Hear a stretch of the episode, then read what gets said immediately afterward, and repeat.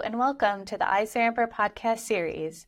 I'm your host, Elana Margulies Snyderman, and with me today is Carolyn Patton, Head of Private Market Client Solutions at TIFF Investment Management, an outsourced CIO and private equity manager. Today, Carolyn will share with us the outlook for private markets investing, including the greatest opportunities and challenges. She will also share how the firm integrates ESG and DEI and finally, she will tell us about her experience being a woman in the industry. Hi, Carolyn. Thank you so much for being with me today. Hello. Nice to speak with you today. Absolutely. So, to kick off the conversation, tell us a little about the firm and how you got to where you are today. TIFF's an employee owned public benefit LLC. And you've mentioned in the opening that we are an OCIO organization and we also manage private equity for our not for profit clients. We focus specifically in that space and we will manage the entire portfolio for the clients who come to us for their uh, outsourced chief investment officer function, OCIO. And then we'll also then manage clients' private markets portfolios if they come to us dedicated for that strategy. We've been around over 30 years, so longevity, uh, well known in the space. And we've been working dedicated with private market strategies since 1997. My role today, uh, I'm a senior member on our eight person private markets team. Great, Carolyn. Um, so that segues nicely into the follow up question I have. Given your focus on private markets investing, love to hear your overall outlook for the space. You know, it's constructive. There's a lot written about private markets uh, in in the press, and I believe it really matters what your focus area is. Um, if you think about it, uh, financing used to be virtually free for many, many years. And it was easier to um, have a higher return and return capital to, to clients, in my opinion, when you had really low or zero borrowing costs. Uh, it was just a lower hurdle.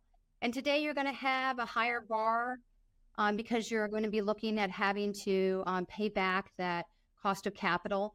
But from my perspective, that's really more a return to a normalized market. I've been in the markets over 30 years, and this is uh, really a return to what the investing landscape had been for a long time prior to um, the last kind of five, six, seven years.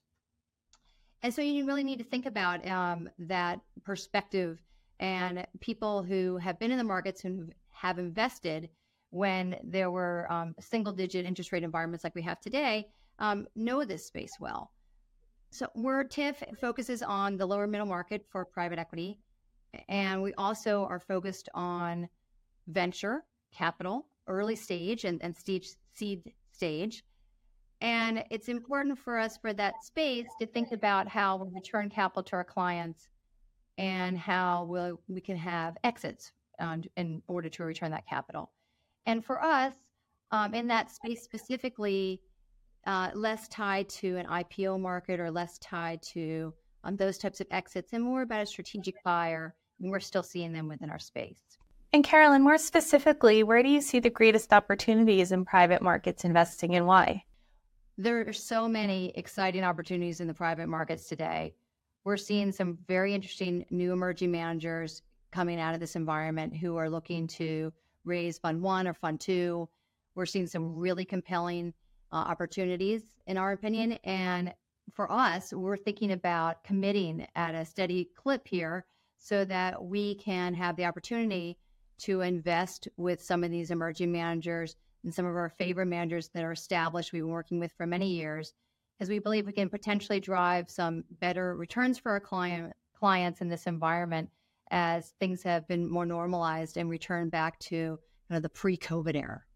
Carolyn, on the other hand, what are some of the greatest challenges you face when it comes to private markets investing and why? Yeah, and this is what I was mentioning where there's been a lot of written in the press about some challenges uh, we we look at some of the opportunities, but there are challenges there, not the least of which I, I mentioned earlier, some of the higher cost of borrowing. You know, we are looking to see if there's stress on the companies and if they have any business challenges, but we're not seeing these um, issues widespread uh, across the investments that we're looking at.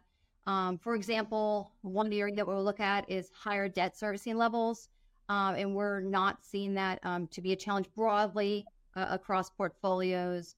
So those are could be some troubling signs that we monitor and we're looking for. Uh, we do see fundraising that's slowed, and that's a lot written about that. uh, this can be a positive actually because there's more time for uh, better due diligence, or maybe the word isn't better, but it's, it's thorough, more considerated, um, more careful due diligence. And so that that's a, a positive in this environment with slowing fundraising. Uh, we're also then thinking about could there be forced sellers? Uh, and we're not seeing that broadly across the space either. So I, am feeling pretty constructive, and we at TIFF are feeling pretty constructive um, at these current levels. Carolyn, to shift gears a bit, ESG and DEI have been top of mind for the industry the last several years and wanted to see how the firm's integrating these important topics.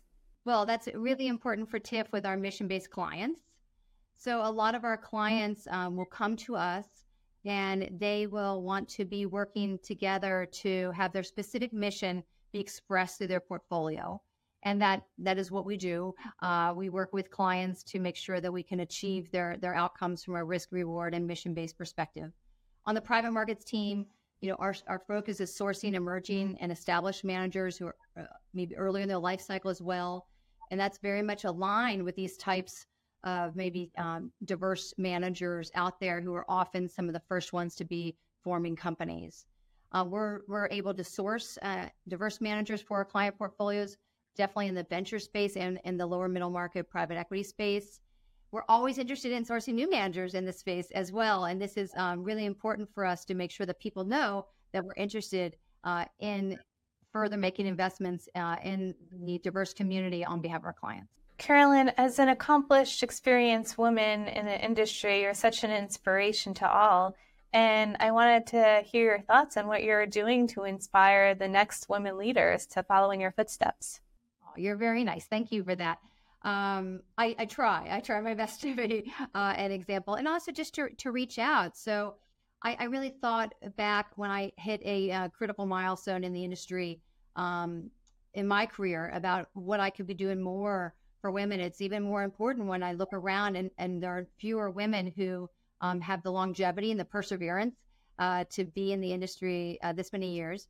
And so I'm very intentional about thinking about those times in your in your life and your career when women might leave the industry, uh, when they're forming families, um, when there's challenges with taking care of you know, older family members, so either end of the spectrum there. And it, it was a wonderful time during the pandemic uh, to not be traveling, to just reach out to some individuals I've known who are at that time uh, period and share some of my own experiences that I've had throughout my career. It's not always uh, smooth, um, and there are always things in your personal life that you need to to be balancing. And that's something that I really enjoy doing. Uh, I volunteer um, locally and reach out to universities, to uh, women who are graduating to talk about careers in asset management. I just think it's a wonderful uh, industry to to work within, and I want to make sure we get the word out there. So it's not just um, people in undergraduate thinking they uh, have great careers in investment banking, thinking about asset management and investments as well. Well, Carolyn, I wanted to thank you so much for sharing your perspective with our listeners. Thanks so much, Elana. And thank you for listening to the Eisner podcast series Visit EisnerAmper.com for more information on this and a host of other topics. And join us for our next Eisner podcast when we get down to business.